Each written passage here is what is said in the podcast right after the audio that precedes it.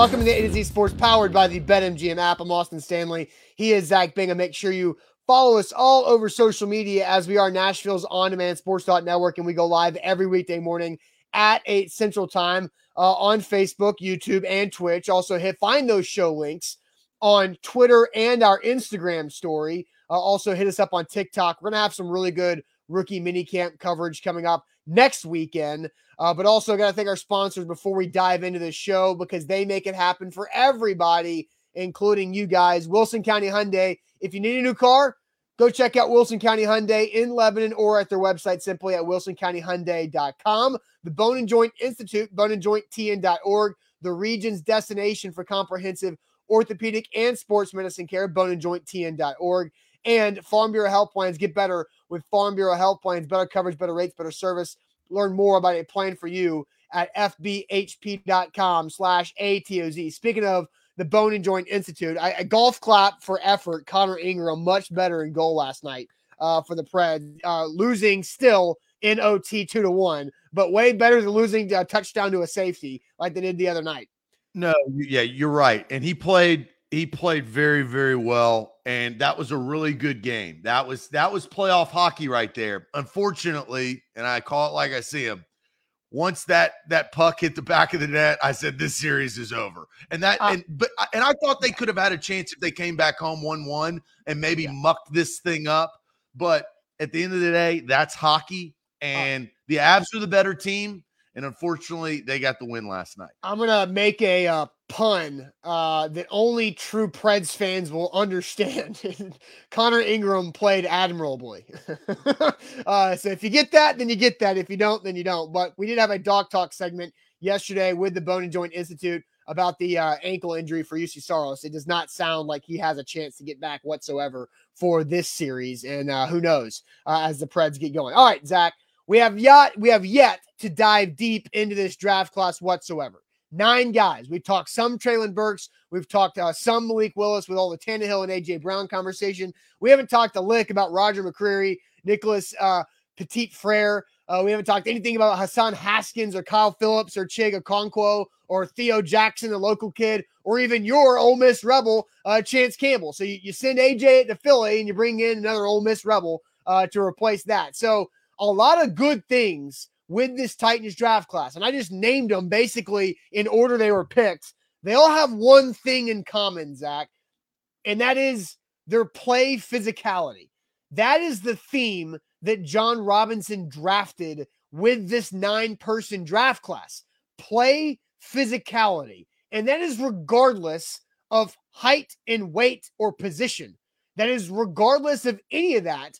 All nine of these guys play physicality. It is really impressive. I don't care if it's Petit Frere, the offensive tackle, weighs 300 pounds, or Hassan Haskins, who's 230 pounds, the tight end or the linebacker, or the five foot 11 slot receiver. They are all physical dudes. Roger McCreary, 5'11, 190. Kyle Phillips, 5'11, 189. Basically drafted me. But those two dudes at 190 or less are are so competitive and physical with how they play their position in the game of football that you cannot love can't not love them when you watch those two guys McCreary and Phillips play football and it's like that for everybody even the quarterback Malik Willis plays with a physicality that might remind people of Steve McNair. I'm not comparing the two, but the play physicality of being able to run around, break through tackles, and and be strong with the football. It's it really is impressive with the with how they've drafted all nine of these guys, different shapes, different sizes, but they all have that one thing in common. Well, and that's not surprising, right? Because this is what Jon Robinson said to us at his literally his opening press conference when he got hired is what type of team he wanted to build. And that vision has been solidified with the hiring of Mike Vrabel, the success of Mike Vrabel, and the players that have been drafted and picked up in free agency. You know, now I will say, and I'm not going to do what I did yesterday. I, I, was a little trigger happy, and I was just I threw out the love of the show, and the chat was on fire. This is a good comment. Okay. Lane brings up, but do they love ball? because that has been the Achilles heel of Jon Robinson. They can play physical on the football field, but do they love ball? That's kind of been and has gotten away from them in, in, in some draft picks and has has been very costly so, over the years. So let me answer that question by saying this. Like these guys play physical through competitiveness. Right? Like but do they not, love ball? Yeah, well if you're if if you don't love ball, then you're probably not that competitive on the field. Right? That kind of does that not go hand Ask in hand? Kevin Dodd and Isaiah Wilson. You know, but, those two things come yeah, up because in my those, head. Look, were those two guys competitive? Would you uh, Isaiah you, Wilson on the field was. I mean, you looked uh, at his tape. Yeah, did you uh, did you watch the Georgia tape? Maybe you're you're just thinking of his boat video in Miami. No, I'm thinking of that was a different I, type of physical. All right, all right, I, I don't. All right, you're right because I'm basing what I saw of Isaiah Wilson of his lazy ass in practice with his ass up in the air because he's out of shape. And That's not why even, they drafted him. He wasn't even uh, able to be competitive in Titans practice because of how out of shape he was. Right. So that's why I brought up Lane's comment you know, do they love ball? And so they may play physical. I and I like that. I think, you know, this is not a finesse league. Now you can try to finesse it with, you know, the style of play, but that's not the team they have right now. Will that be the team they have on down the road? Maybe Malik Willis may bring that to the table if he becomes the Titan starter at some point in time. But right now, Derrick Henry is the centerpiece. He's always been the centerpiece for the last two years. And He's got a chip on his shoulder coming off from injury. That has not changed. And what I think looking at this draft class and based on what you said, Austin, mm-hmm. the physicality complements what this team wants to do. Yeah. This team will not be the same team that the, the, three years from now that team will be, right? Just like it wasn't, you know, when Marcus Mariota was playing. It's a different team. But for this particular roster, I felt like they achieved uh, two things. I think first, they drafted a lot of players because they needed more players to come in there and compete because it's not the same roster of Julio Jones and AJ Brown of last season, right? Now, there's a lot of familiar faces on the defense, right? That has kind of hung, hung tight, which is good. But that was the first thing that I noticed the number of players that domino was affected by AJ Brown. They didn't have a second yeah. round pick. And then all of a sudden, the trade started to come in. And the other thing is, I do think looking at the board and all nine of them, I sit there and I look, these guys do seem smart and savvy. One of the things that you pointed out was the the the physicality. Mm-hmm. You know, I, I, look at I look at the the draft pick for, for Auburn and Rogers McCreary. Roger McCreary, I feel like tenacious, right? That's kind of how he plays. When I saw him on tape, I, I, I watched some of his play. I, have kind of felt the same thing. You know, Treylon Burks goes up and gets the football, right? He's not a Kendall Wright yeah. body catcher. No. That's not him. Well, he and, has. He needs to. He, need, he at times uh, Burks does have some body catching issues, but most receivers and in college do. That's a that's a trait you have to continue to get better at once you get into the NFL right? Uh, the offensive tax, uh, tackle out of Ohio State, uh, Petit, Petit Frere. Frere. Yeah. It, you you sit and you watch his film now, and this is actually pretty interesting. He's a very good run blocker. Uh, that was kind of what what got him up the board of where he is. He did struggle, and this is something he can work on, right? He's a rookie. He did struggle against superior pass rush. And that's something that can be taught. I think that he can learn that skill. It's going to be tough. But in college, even the first great characteristic of that tackle, though, is run blocking. That's what they need right now.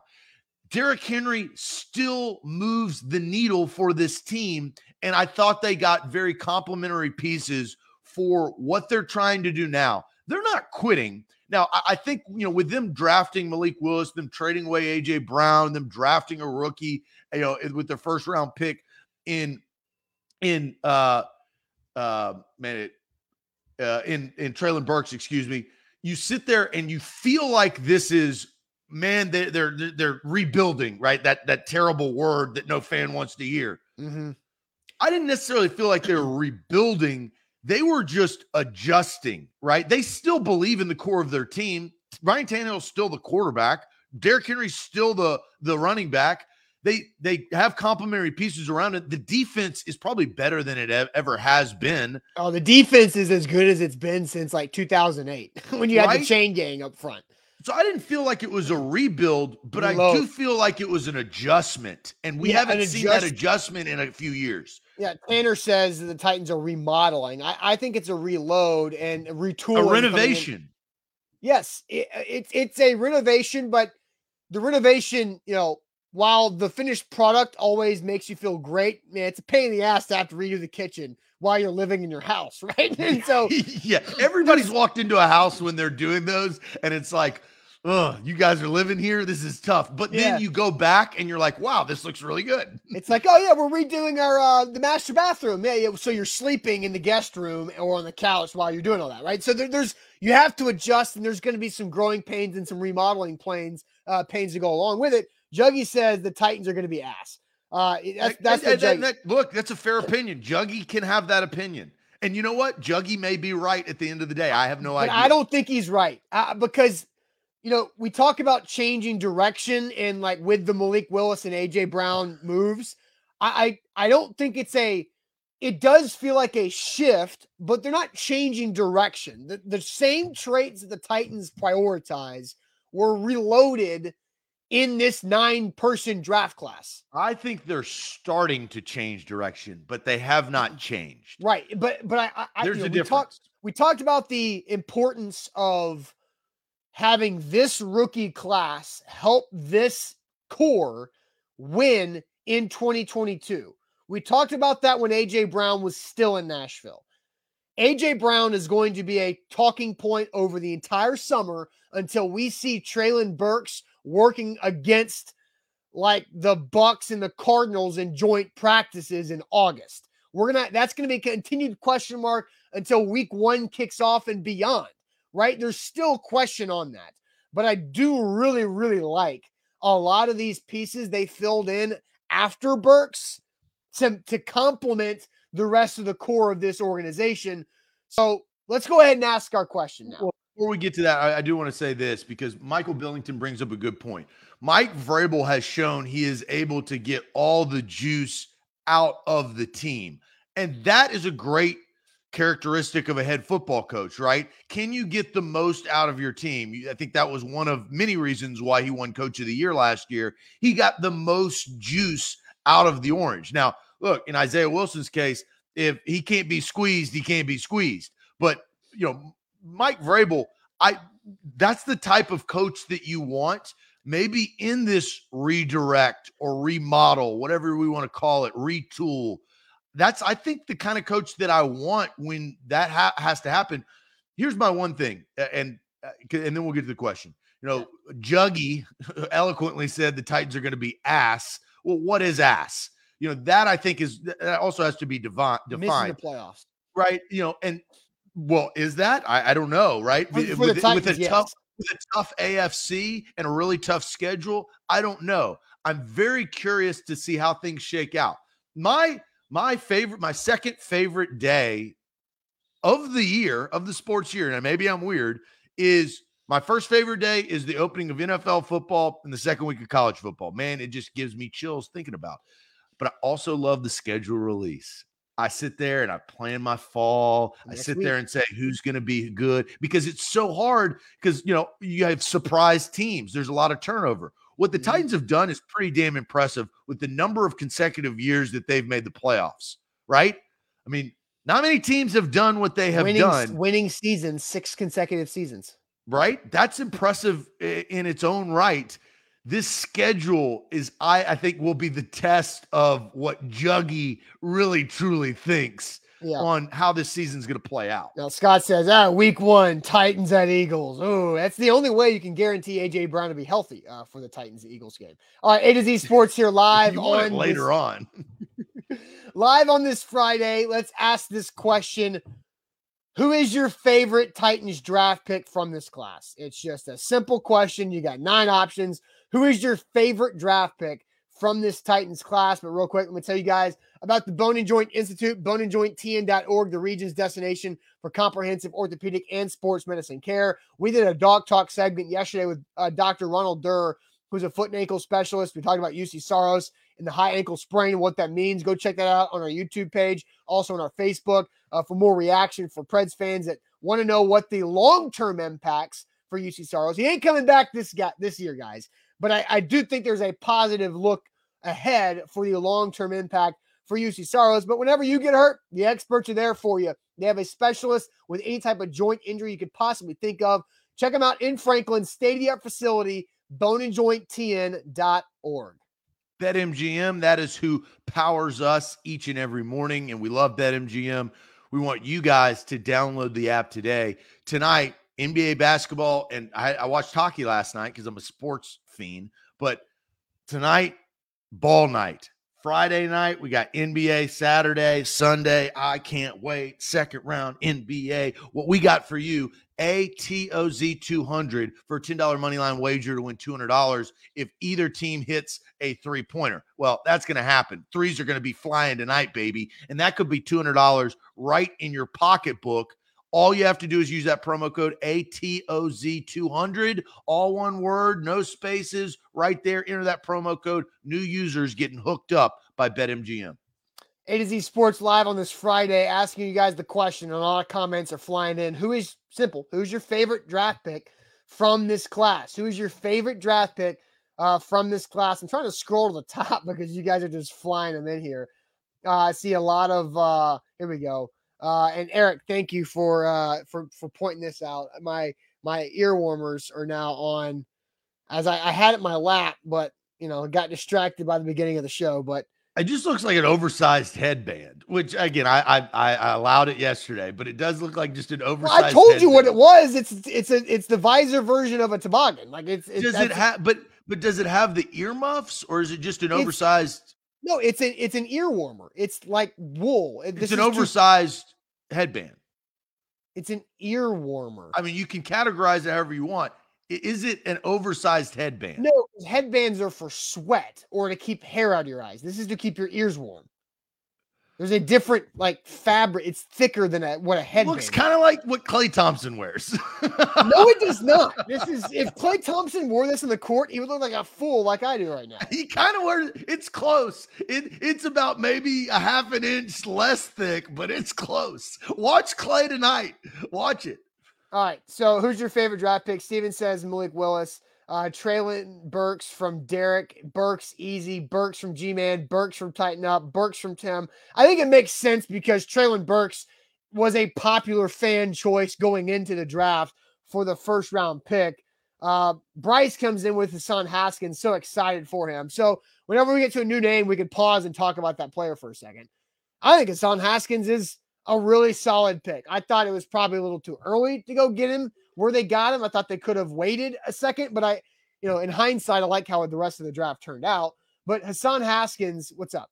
Well, I was going to say Haskins' numbers a little bit inflated because of his dominant performance against Ohio State. He, he scored five touchdowns, had like a ton of yards. Classic so when you look at like of, his 20 touchdowns, really they're 15. Oh, I'll give him 16. That's still a like, lot of freaking touchdowns. I, I, I know, but I, I I took a look again. I was box score reading the second okay, they drafted right, him just okay, to get to know him. Okay. All right. All right. Time out. Because let's just say, like, in a game that Michigan absolutely had to win for the life of their program, Jim Harbaugh has gone how many years without beating Ohio State? You we cannot take away from Hassan Haskins' production because he beat uh, Ohio State in the dirt.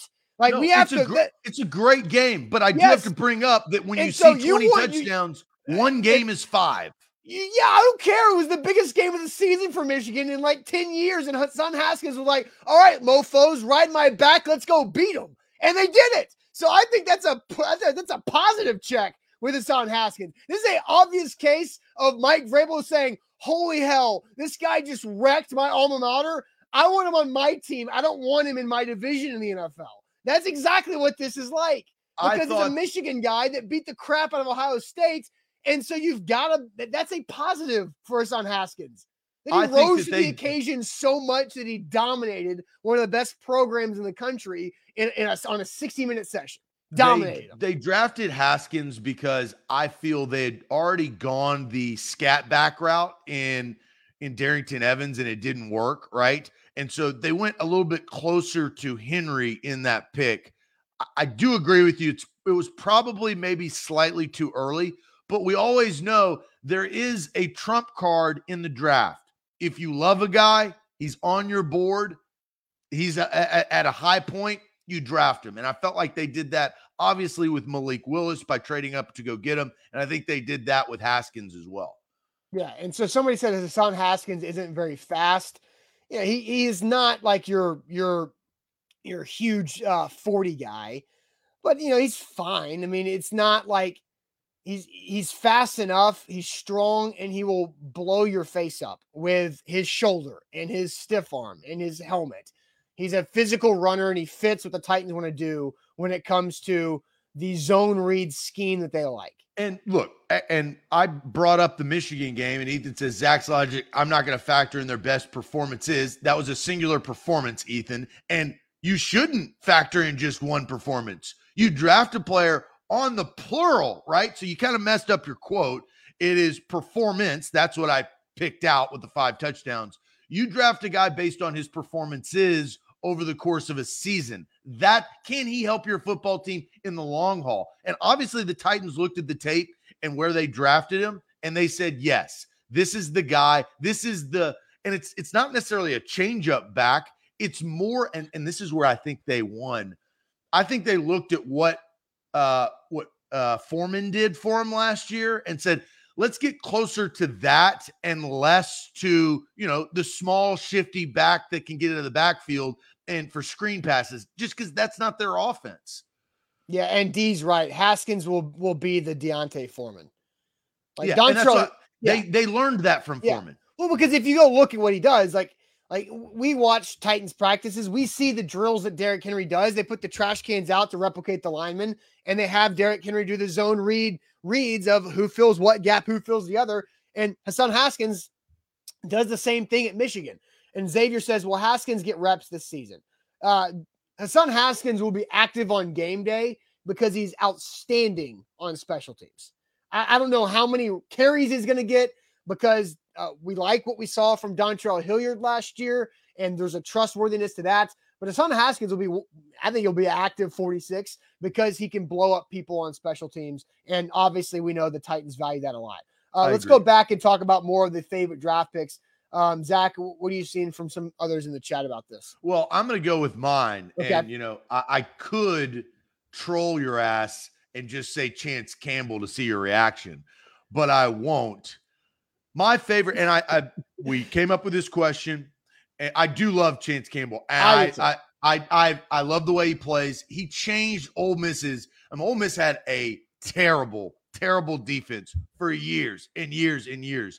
They were missing the Chance Campbell, and he's a transfer, right? They were missing that that type of player in the center of their defense, and he helped them a lot last year to get to the Sugar Bowl. But I looked at this, and the question is, who is my favorite? So I combined favorite with kind of best because you know I I, I want that player to do well over the long period, mm-hmm. a long period of time throughout his Titans career and I looked at it and I said, is there a better grade than I gave Malik Willis yesterday with a minus? And I've come to the conclusion that the answer is no. Oh. Malik Willis, Malik Willis is my favorite out of this draft class because I was an advocate. I say what I mean and I mean what I say. I felt like the Tennessee Titans should put pressure on Ryan Tannehill, and they did. They didn't just help him and try to run it back. They sat there and they retooled, they pivoted, and they put pressure on Ryan Tannehill. And I think, and I look at a draft class and I say, who's going to make the most impact to a team over the course of a long period of time? And I said, the guy, the guys that could probably do that are Burks and Willis. Malik Willis is my answer.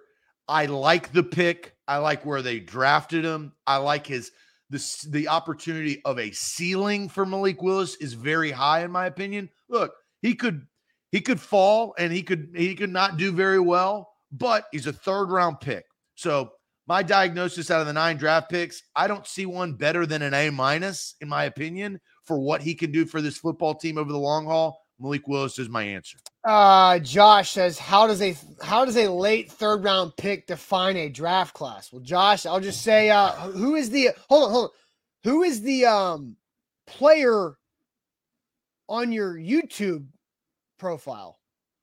Kevin Byard's a third round pick. I think I'm pretty sure he defined a draft class. Josh got got. Also, um, ask the Seattle Seahawks from the 2012 draft how I how a third round pick defined the draft class. Mr. Unlimited.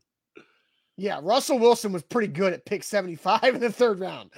Oh gosh. So there's twice that Josh just got duped. Well, no, it, the worst one was his profile, his avatar. no, the thing about the thing about his profile picture, he, he did say late third round. Kevin Byard was a higher third round pick, but still a third round pick. But yeah, Russell Wilson pretty good. And that's look, I, Ryan Tannehill is so much better than what Matt Flynn was uh, in that situation with Seattle, right? But I mean, that's a legitimate like hope. Like Titans fans, you hope you found a Russell Wilson in Malik Willis, a guy. But again, two very different situations. But eh, eh, I don't know how this is going to work. But Malik Willis, let's always pinch ourselves.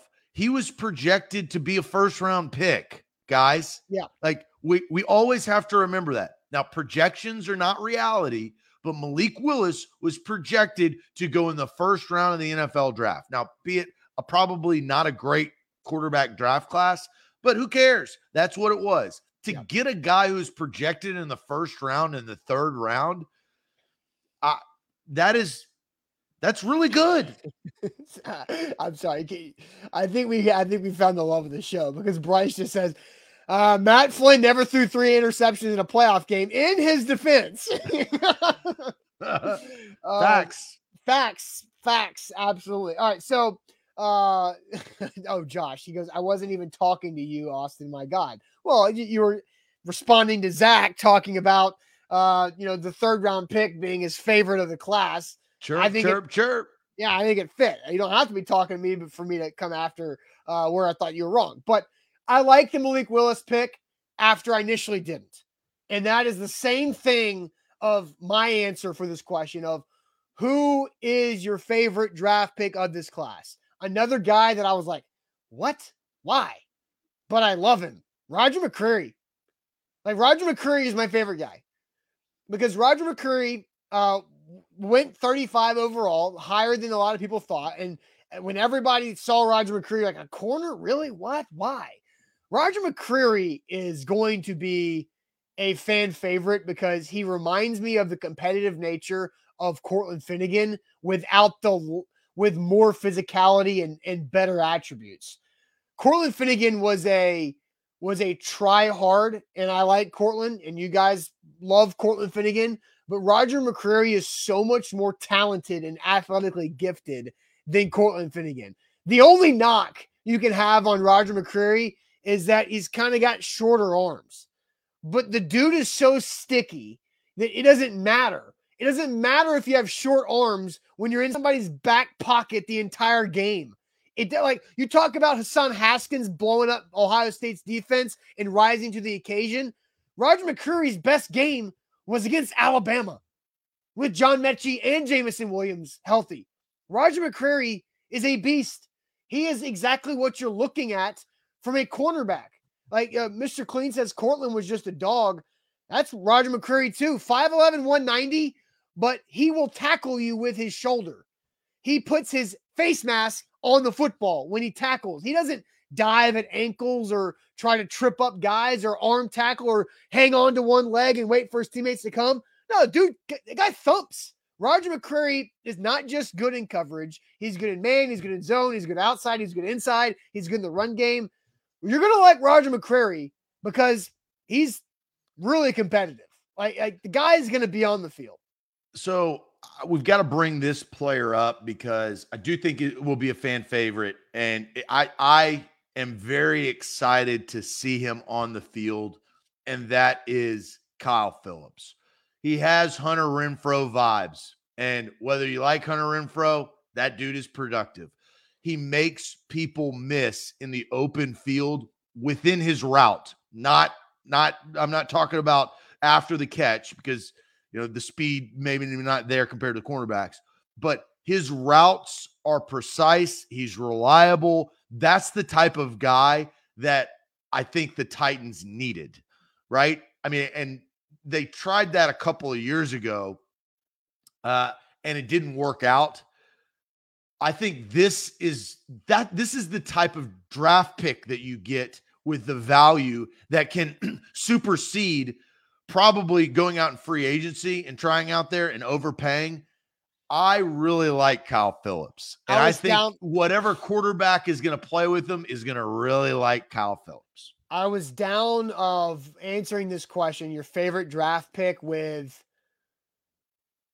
McCreary and Phillips, who are both the two smallest guys in this class by a long shot, right? You Burks 225, Haskins 228, uh Chig 230, 240, big guys, Chance Campbell's 240 plus. You know, even even Theo Jackson, we haven't talked about yet, is 6'2, 200 plus pounds. But McCreary and Phillips are both 5'11, 189, 190 ish. The only thing you, the only thing I actually dislike about Kyle Phillips is that Phillips is spelled with one L because that's going to be something that nobody's ever going to get right. Like it drives me insane because go to the chat and like I literally Jake is the only person I've seen get it right with the one L in Phillips because Tim didn't do it right. Uh, you, you uh, Eric did it right. How about that? Actually, Dad got it right too. But seriously, Kyle Phillips having one L in his last name will drive me crazy. But you absolutely love the player. So two things, you know, Marvin. I, I know that you will share this sentiment, Austin. Uh, don't let him wear the number ten. No, no. And you want him to be not this ten for the Titans. A lot like Adam Humphries you want him to be Tampa Bay Buccaneer Adam Humphries. The reason why he got the big contract was his production with the Bucks. He was open. Now, look, he it was an offense and a throwback with Dirk Koetter and a bunch of you know weapons, and he had open space. But Kyle Phillips, here's the other thing: Kyle Phillips is going to get opportunity with Julio Jones and AJ Brown. And the season worked out where Kyle Phillips would have got a ton of opportunity last year because they were mm-hmm. both hurt. But I think Kyle Phillips in training camp will get a lot of opportunity, and he could be the surprise of camp. I, and I don't want to go out on a limb completely and say that, but I got a feeling. I just have this like weird inkling that Kyle Phillips, because he's a practice guy, right? He just seems like a practice guy, the guy that's going to go 100%, the Rudy that makes guys miss an open space in his routes, gets open, catches the football, and they move the chains. I think preseason is going to be his time to shine. I hope, I hope that Kyle Phillips climbs the ladder and all of a sudden he's starting. I, I, I really want that well, to the, happen. The opportunity is there because they don't have a slot receiver that's as polished as he is. Now, Mason Kinsey does have a couple practice squad years under his belt, and has that head start on Kyle Phillips, but they drafted Kyle Phillips for a reason. I, I think the Titans love Kyle Phillips. I think the Titans love what he brings to the table. And, and Kyle Phillips and Roger McCreary drive the theme home that led off the show of play physicality. Like Kyle Phillips does not look intimidating whatsoever, but somehow he breaks tackles, he carries guys, he gets open, he makes corners run circles uh, because of his route ability, and he catches contested passes. And, and he, Kyle Phillips is everything you want from a slot receiver. And I liked Adam Humphries a lot. I, Adam Humphries was very good. He just could not stay healthy. He had an ankle injury, unfortunately, and then a concussion that did him in. Uh, and so Kyle Phillips also returns punts really well. And there's like, and he Kyle has that Phil- reliability. You know, we always look at Marc Mariani. That guy was reliable you you wanted when the punt went up, you knew that something bad was probably not going to happen. Now, not always was it going to be returned for a touchdown. And Mariani had a lot of those, but that's that's what they need. They need to secure the ball for their offense to go to work. They can't make mistakes. Also, I, I wanted to ask you okay. your personal opinion because you watched. I mean, I, I watched all of his games too, but I didn't necessarily pay attention to his career. six round pick Theo Jackson out of your alma mater, Tennessee. What was your thoughts there? Um, I well, one Theo Jackson from my parents' alma mater, Overton High School, as well. Uh, so Overton Bobcat, which is pretty cool, right? Like it's all like there hasn't been a lot of opportunities for Titans to draft Nashville kids. So first and foremost, I think that's just flat out sick. I think it's awesome. In his press conference right after being drafted, he was at his family's draft party for him. He talked. His uncle uh, has had a suite in Nissan Stadium for years for the Titans. He grew up going to Titans games. So like that's a new thing for Titans for the Titans organization to draft one of their diehard local fans because it just there hasn't been a lot of generations of players that grew up like Theo Jackson did. So I think that's awesome. I think that's great. I also think Theo Jackson's a really good pick because he's not like as athletically gifted as Dane Cruikshank. He's not as explosive or fast as Dane Cruikshank, but I think he's just as physical and just as versatile. The Vols played him this year all over the place. Deep safety, box safety, in the slot. Uh, they blitzed him a lot. He's really good in recognizing the play before the snap and reacting. He's a sure tackler, got good ball skills. So I think Theo Jackson's going to make the roster. I don't know what his game day role is going to be, but I do think he makes the roster uh, as a developmental defensive back that can help you out with that Dane Cruikshank type cover the tight end role as a dime safety. And we have learned the Titans love playing dime. The Titans led the NFL in teams that played the dime. It was their second most used package with percentage of snaps. They had their base package and then their dime package with three safeties is what they went to after that. So I think Theo Jackson in time can help that. As we touch on these draft picks, I do want to bring up because I did have kind of a uh, during the draft when Jelani Woods went to the Indianapolis Colts and paired him with Mo Alie-Cox. That I uh, that's I think a little bit scary um, I didn't like seeing that because we were high on Jelani Woods. Now we missed on him in, in our mock draft, and the Titans missed on him on their draft. But they replaced that, and I think they get a, a good, you know, develop developmental tight end, which we talked about them needing in Okonkwo. What do you think about him? Um, you know, I don't know much about Chig, but his traits fit the tight what the Titans want. Like he's a he I mean his you talk about the, the guys the Titans drafted in their comp. You know, you know the comp for Treylon Burks was AJ Brown. The chunk, the comp for Chig Okonkwo was Jonnu Smith. And so if Chig can become Jonnu Smith, then I think you got something there. The fastest 40 time of any tight end at the combine this year. He's a good enough blocker at this point in his career. He's got natural hands. Uh, and he stepped up and had his best games for Maryland um, when they needed him. Like the Ohio State and the Michigan game were the best that he played too. And so I, I think Chig's got high upside, but I, I, don't think um you know he's not Jelani Woods upside. And Drew says he is as tall as Jelani Woods. No, Chig is like 6'3, 238. Jelani Woods is six seven. So Jelani Woods is a different type of athlete, but I, I do like I, I do like what Chig could become. Yeah. Well, how do they get him out in space, right? They did a very good job with Jonnu with the tight end screens and letting him run, right? And that I think is a good way to kind of enter him into an offense, right? Give him some simple assignments. So I I I, I like the pick. Again, I, I had the sigh with Jelani Woods, but you can't always get all your your guys that you want. But I, look, it, it, checked a box. They had to draft a tight end. They needed to do yeah. that, and if he can come in there in a role and learn, and you know he's behind you know Hooper and Swaim.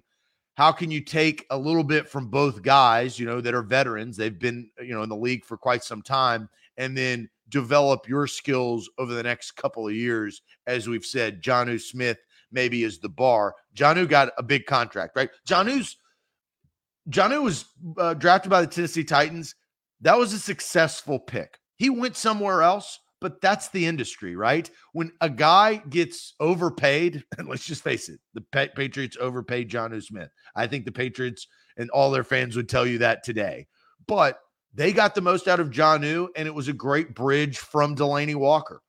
Can Chig be that? Can he develop in year three as the starting tight end? And all of a sudden, whoa, this is really good value for fourth no, it better it better be year two because Austin Hooper's a one year contract guy. J- Geoff Swaim's a one year contract guy. So you can use Chig in a way as a, the, the bring along tight end early on as a you know, what fifth round draft pick, fourth or fifth, fifth round, I think it was. Uh, and but you got to make sure that he can be ready to go next season. Um, the last thing I, I want to say about Kyle Phillips is, and you'll relate to this. Kyle Phillips is the guy in pickup basketball that's just better than everybody that you didn't expect to be better than everybody. Like he is the he walks out on the court, he hits shots, he crushes you up, he plays hard defense. He has every little nuance about how to get open, how to get the shot off. You can't block his shot. You think you can block his shot. You can't. You can't stay in front of him. He out rebounds you, but you got five inches on him. He is the guy that whips everybody on the court. And, and you, and I've they, seen that guy. I've played against that guy. He's wearing a blue cutoff shirt with white shorts and white shoes. I've seen it so many times, and he dominates. He hustle out hustle you, and he has the athletic uh, athletic ability, and he'll hit. This is where I think the, I love the analogy because I love pickup basketball. Yes, He's the guy that will hit 16 footers. He steals two points. That's a guy, you know, everybody in pickup is trying to get a layup or a three pointer, mostly a three pointer because of Steph Curry. He's the guy that goes gets two points, doesn't miss the layup because he's going to pull up on you and 16 foot your ass. And you're like, damn, that's another two points. They're up by eight all of a sudden. So I, I, I am with you. The Titans need that they and it goes to the theme of the show, which is the theme of the Titans draft. That fits the mold of what they were trying to do. Yep. Yep. Uh, Steven says Phillips is the the dude at the YMCA that you love on your team, but you hate and you're like, I don't want to guard this guy again. Like if you know if you have to play multiple pickup games against Kyle Phillips, like I really don't want to guard this guy for the third game in a row. Like, can somebody else? Well, he's not this? tired. He's like, I, am exhausted, and Kyle Phillips like, y'all want to run it again? I'm like, dude, come on, we need a break. Yeah, that's it's it's that's who Kyle Phillips is. And so, uh, yeah, absolutely. A to Z Sports here live uh, on this uh, Friday show. There's one guy we haven't talked about really. I mean, you brought him up early, but we kind of moved on from him. It's Petit Frere. I again, I like the pick. I think he's going to be a good run, but I thought that that was with what his skill set is coming into the league. Can he help this team out of the gates if called upon? And my answer is yes. And so I, that's why I like the pick. You're constantly going to be drafting tackles. It's just a part of football. You're trying to find your next tackle that will honestly do what Taylor Lewan or Dennis Kelly did for this team, right?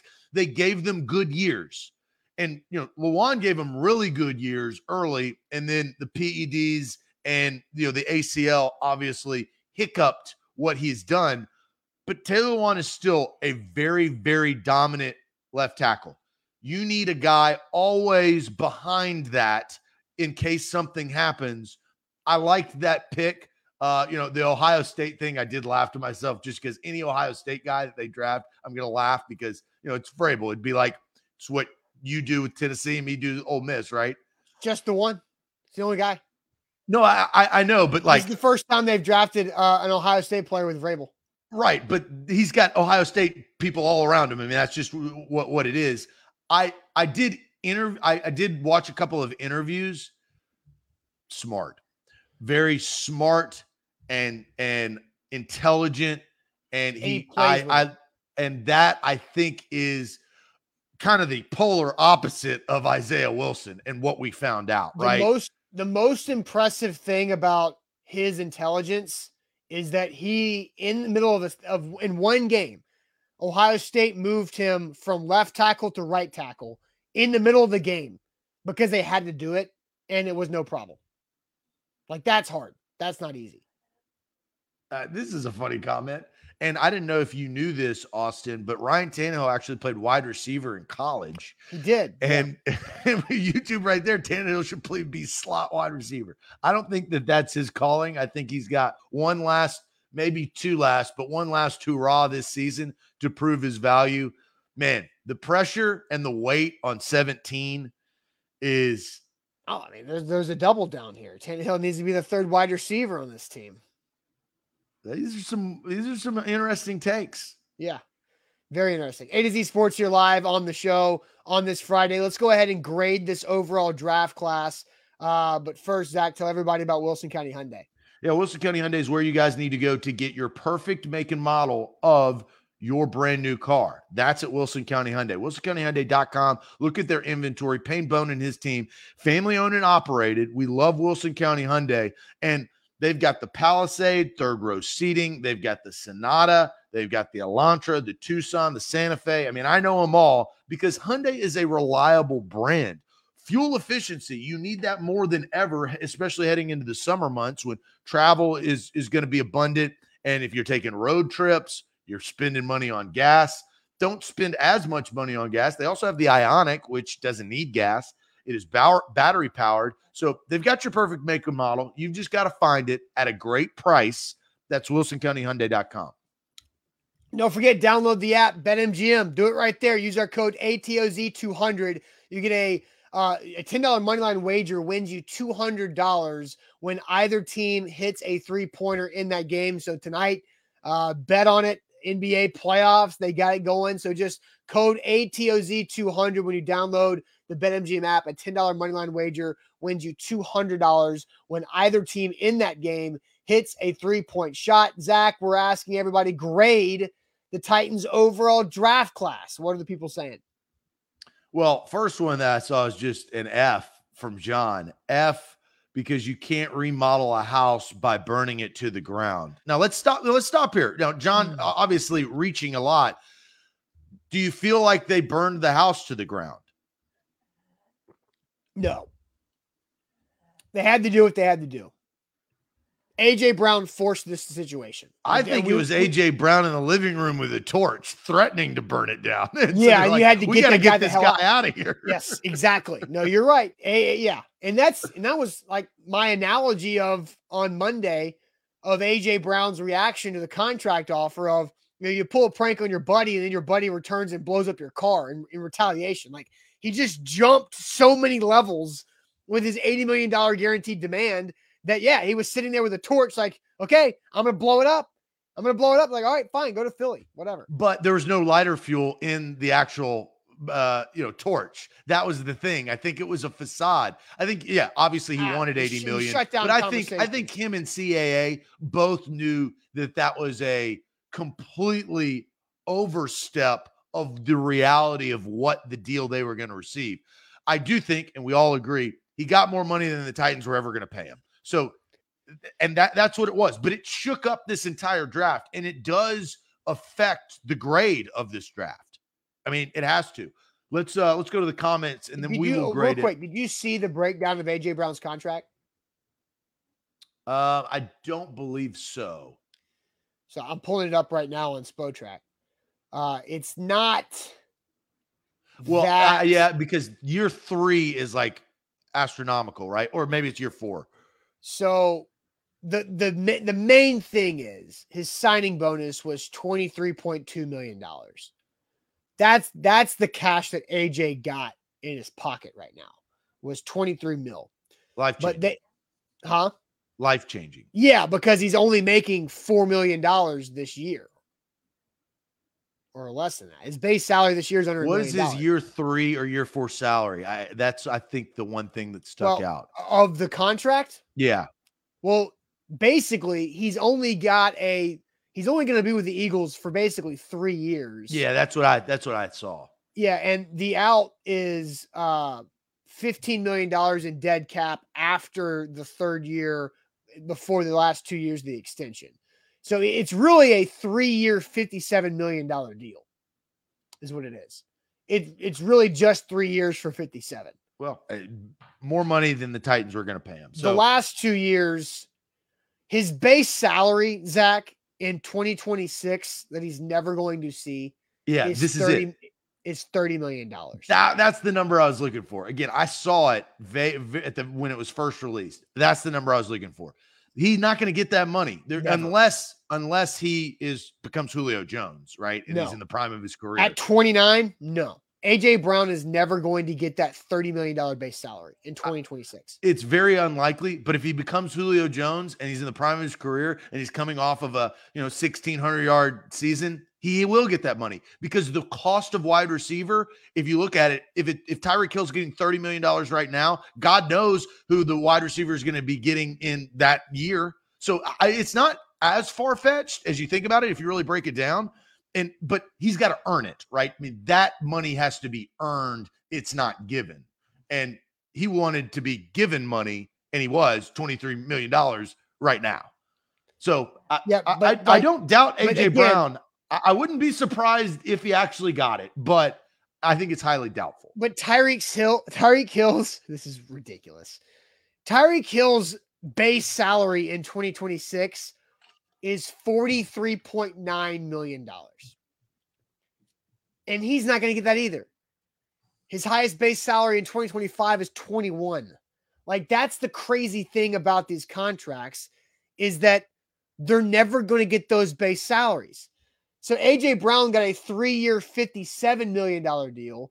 Tyreek Hill from the Dolphins got 4-year for 95. So a better deal than what AJ got. But AJ's never going to see that $32 million in base. I, I don't think you can say never. You can't say never because of what I just said. No, it'll be, rest- it'll be, rest- he might still be on the Eagles. It, it'll just be restructured at that point. It may not because of what the market will be. It's uh, the market ain't going anywhere, pal. No, the, no, the salary cap's just going through the roof. I'm telling you, here's what's going to happen. Like, listen to when I, I'm saying this specifically for a reason. AJ Brown will never get that base salary of $30 million in 2026 because well, no, I'll tell that- you why. I, uh, here it's so simple. It's DeVonta Smith. That's why he won't get it because they'll have to pay him. Well, and my point that I was going to say is that before they approach 2026, they're going to see, holy crap, there's $30 million. We need to restructure that into signing bonus and spread it out for five more years. so he's never going to get the base salary of $30 million. It's just going to be restructured into signing bonus. So he may re- get it just in a different way. Yeah, but yeah, it's again, it's going to be moved around a lot because that's all right. so, that's including AJ Brown, how do you grade the Titans draft? Let's go to the chat. Double our, our agent man, Lou Man 007. He's given a B. Steven says B minus uh, W plus, which is a new one from Stephen King. Solid B from Titans Kyle. B minus from David. Got a couple of A's coming in from Scott and Dat. A plus from Aaron. C plus from Big Ten Jeff. Eric says A minus. Mark says A. Um, I, I struggle with the name. Oh, we're gonna uh, Searing. Let's just Searing. call him Searing. Searing A plus. And look, he's been active. So shout out to well, Searing. I mean, it's really an A plus with Ryan Tannehill at wide receiver. Like right? That's what his take was. Jared says B. Billy says A minus. Randy says B. Jake says A minus. Dadson with an A. A from Titans Tough. B plus from John Michael Presley. Remodeling, but an A from Mark Jones. Aaron says B. Nate says A minus. Brent says B. Some good, good comments coming in. Michael Billing Billington says A minus would be an A, but the subtraction of A AJ lowers it. Sure. we, so we take into let's account. pause there because you don't have this draft class if you have AJ Brown, like because you only had a certain amount of picks. You gained nine draft picks. You gained two extra players because you trade away AJ Brown. I don't. If you keep AJ Brown, Treylon Burks doesn't make it to you at 26. If you so don't, if you keep AJ Brown, you don't get Treylon Burks. You don't get Roger McCreary. You don't get Malik Willis. Oh yeah, I mean it's it's dominoes, right? I mean we all know that, right? Something and, has and to so, happen for this to happen, right? And and that's and so you have to lump it all together. You can't have well this, but that it would have been that much better if AJ was still here. No, that's just impossible. So, you know, including the AJ Brown, this is kind of where I'm at. I think in the me- immediate, it's probably a step back, and in the future, it could be a step forward but that's that's a lot of risk. I mean, right? I mean, we have no idea who will turn out out of these nine draft picks. Who, you know, what will happen? Will Chase Cam- Chase Campbell even make the team? I don't know. But I look at it and I say I probably give this particular draft a B minus because of the shakeup and the uncertainty. a lot of that maybe it started at a B plus, but the uncertainty gets me to a B minus. It's a good draft. It's not a great draft. Malik Willis could be good. Projection uh, projected as a first round pick, but there's a reason why he fell. So you have to take that into account. And Treylon Burks, I don't know if he's going to be as good as AJ Brown. That's a really high bar, and it's a standard that all Titans fans will and should set for a first round pick at 18 overall. I, I really thought about going C plus, but I liked Malik Willis enough to give me in the B range. But too much risk and uncertainty over the long haul with a quarterback, a wide receiver, and some of the other picks. I grade this overall as a B minus. I'm higher than you are. Um, and, and I I'm at a B plus. I like this draft a lot. And I remember doing this grade last year. I had serious questions about the Titans draft picks last year. I understood the Caleb Farley pick and I was okay with it because of the situation. I was befuddled at Dillon Radunz, but I also knew that they had to make up for Isaiah Wilson. I did not think Dillon Radunz was going to be the right person to do it with. I was confused at Monty Rice just because of need. Now, I think Monty Rice is going to be a good player for him. I loved Elijah Molden, despised Dez Fitzpatrick, liked Rashad Weaver until it came out that he might have had domestic violence situation. And then that went away. And then I, I liked Rashad Weaver. But I didn't feel great about I, there was I had serious issues with last year's draft class. I feel really good about this year's draft class for the Titans. Like I I I think the players they got, they're big school guys. All of them Power 5 conference players minus Malik Willis who's different, but he did start at Auburn. There's a lot of SEC, there's a lot of Big 10. I think the theme that I understand about this draft class makes me feel better. I think they got really solid players late in the draft that will be able to complement the current roster very well. So I, I give it a B plus. I think my hard my my the hard part of that, and I, look, I respect and understand your grade, which I usually question sometimes, but I I get it. I always go back to the same point. It's the state of the American Football Conference. What is the path to get to where you want to be? And that path is probably the hardest it has been in decades. That conference is stacked. The emergence of Joe Burrow, what the Raiders have done, the emergence of Justin Herbert, the list goes on and on. Russell Wilson, who's a dominant player, has a better team now. And Patrick Mahomes and Josh Allen, who have been there for the last couple years, are the last ones I've mentioned. So Mac Jones and the Patriots, who the Patriots as a franchise is the most quality, respected franchise. Well, probably not respected, but quality franchise in winning football games and getting the most out of their players. The Jets had a sneaky good draft. If I looked at overall, it's like who had the best draft? I think the Jets are like top two. Now, Giants well, too. The Giants had, and they had a lot of ammunition. Yeah, but, yeah. There's a reason why because they had a lot of opportunity. But I thought they picked very, very well. So what yeah. is going to happen? Tua and the Miami Dolphins, we didn't really talk a lot about because of Tua, but the Miami Dolphins, I think, as a roster, are pretty good. They showed that at the end of the last season. Now, the Titans ruined their season by beating them at home towards the end to prevent them going to the playoffs again. But uh, for this draft, it doesn't scream win now because I don't know if the Titans can win now. I, I, I honestly does do think it it means I think you can win now with these players because they fit what the Titans want to do. It make they all make sense. They make sense for Derrick Henry. I, I led the show with that. They make sense but for I don't season. know if that's enough to win a Super Bowl, Austin. But, that's but, my problem. I don't I don't necessarily well, believe in the recipe. But the draft picks, Tannehill's the reason why you don't know if they can win the Super Bowl, not the draft picks. Right. But, but the draft picks fit in holes. Like they needed playmakers on offense and they got polished products. They didn't draft projects minus Malik Willis because you understand that different situation. Like Roger McCreary is a win now guy.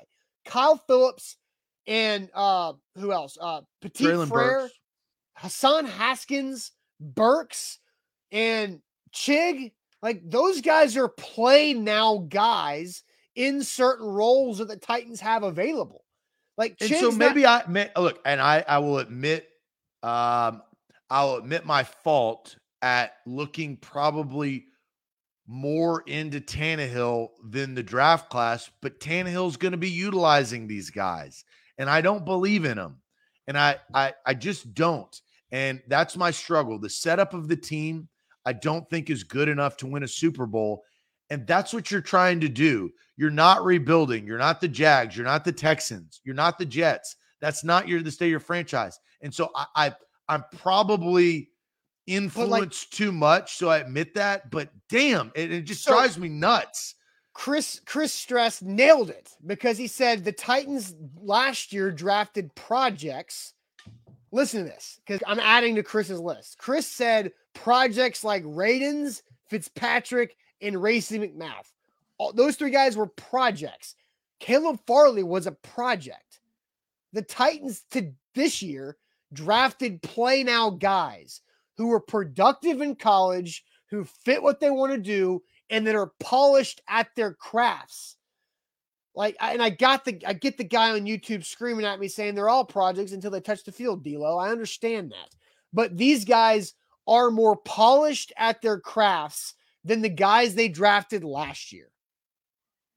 Dez Fitzpatrick is good as cut, in my opinion. yeah, we yeah, you'd hope and so. I, I mean, I, I really like what this group is. Well, best part is draft class comes in, we find out on the field. And the one thing you are correct, they're ready to play, they're going to get an opportunity. They're going to get the ability to play and prove what their value truly is on the field besides Malik Willis. All right, we've got jersey numbers for the new Titans draft class. I would like to know this, and this goes right into my hot take jersey. Uh, it is a it's a prediction. Again, I don't have anything, uh, any knowledge, but it is a prediction, and it's based on history of uniform aesthetics. I, I, study the history of uniforms. I'm really good at uni- uniform trivia. I've got a uniform trivia for the chat. I think you'll be able to get it, but it is it leads into my prediction. Austin, do you have the jersey numbers? Because I haven't seen them, and I'd like for you to to tell me what they are. It's not in a graphic that I can take a screenshot of and show real quick. Uh, but Michael Billington, yeah, zero tens. That's good. Do not hand out the number 10 for the love of God. Okay. In order, Treylon Burks, first round pick, wearing number 16. Sorry, Cody Hollister. All right, number uh the second round pick, uh, Roger McCreary, wearing number 21 like that. I like. I'm too. For, I like this. Oh God, 21 is a corner. Yes, all day long. Third round pick, Nicholas Petit Frere, offensive lineman wearing number 78. Makes a lot of sense. Running back, Hassan Haskins, wearing a pretty successful running back number in Titans history, number 28. Tight end, Chig Okonkwo, wearing number 85. Makes a lot of sense. Kyle Philips, wearing number 18. Good jersey number for Kyle Philips there. Theo Jackson, local boy out of Overton in Tennessee, wearing number 29, filling that Dane Cruikshank role with Dane Cruikshank's number. And Ole Miss linebacker Chance Campbell wearing number 45. Whatever they'll give him. Whatever I do. Gets. I, have uh, just because uh, we don't usually get on this conversation. I love 40 numbers for running backs, and it is a thing that people don't like. I love 40 numbers for running backs. Probably I like that's why I like Foreman before he got seven. Uh, I'm big 40 guy running for, and maybe it's my Mike Alstott love of the, you know, it's a fullback, but still. Uh, all right, here's my Here's oh wait, I skipped somebody. Malik Willis wearing number seven. I, I, completely skipped Malik Willis. Oh yeah, the biggest draft pick. Yeah. yeah. um, so if you look at Titans history and what happens, here's my prediction, and I think this is the best jersey swap I have seen. And there's some good Malik Willis's, but here's my prediction. I think that when uh, a torch is passed, and whenever that is, and Malik Willis gets his opportunity, the Titans will shift into this uniform combination more often at home. And they don't wear it and have only worn it a few times or a couple of times, really. It is right here the navy blue over white. This is my prediction. I think when Malik, Malik Willis becomes a starter, that's when you try to change your uh, your your combo, right? Your mm-hmm. traditional mm-hmm. combo. And I am a jersey nerd, so you may not care about this, but I do for some reason. I think this is a great jersey swap of Treylon Burks, but navy blue over white. Now, here comes my trivia. Austin, can you tell me two things? How many times have the Titans worn navy blue over white? And what was the result of those games? Those are the two questions. It's a two part question. Of last season? No, ever. They have not worn, and I'll, the hint is they have not worn this uniform combination that often since they have changed to their new uniform set okay. with the navy so, blue helmets. So in the last four seasons. Yes.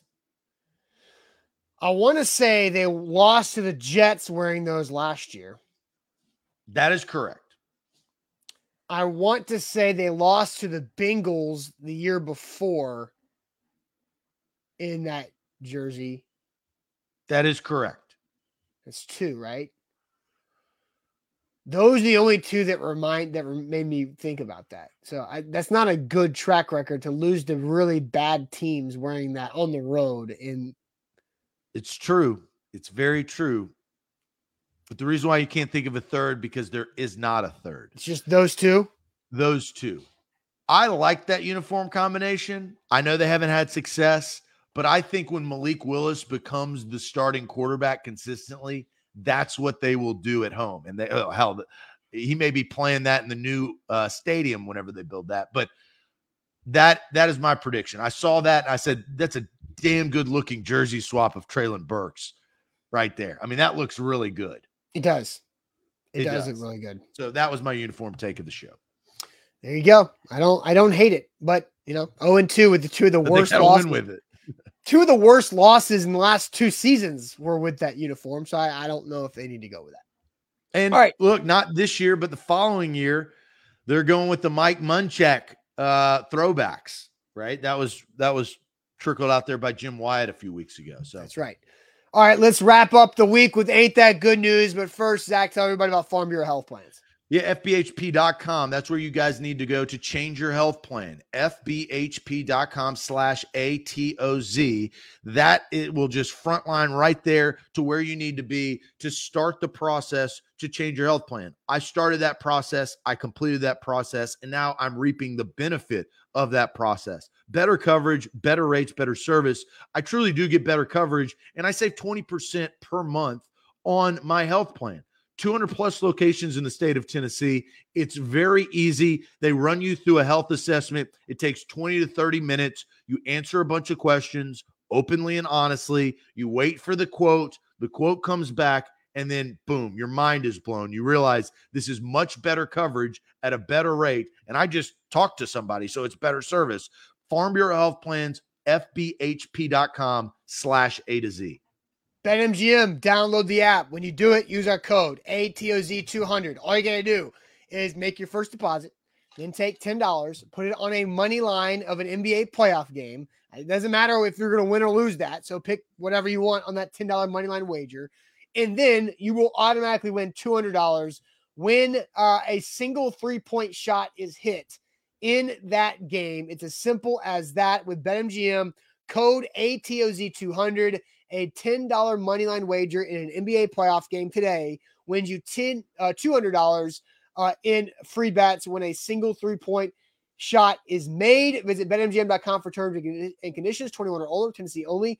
Uh, do customer offer all promotions subject to qualifications and eligibility requirements. Rewards issued as non-withdrawable free bets or site credit. Free bets expire in seven days. For problem game support, call Tennessee Redline 800 889 9789.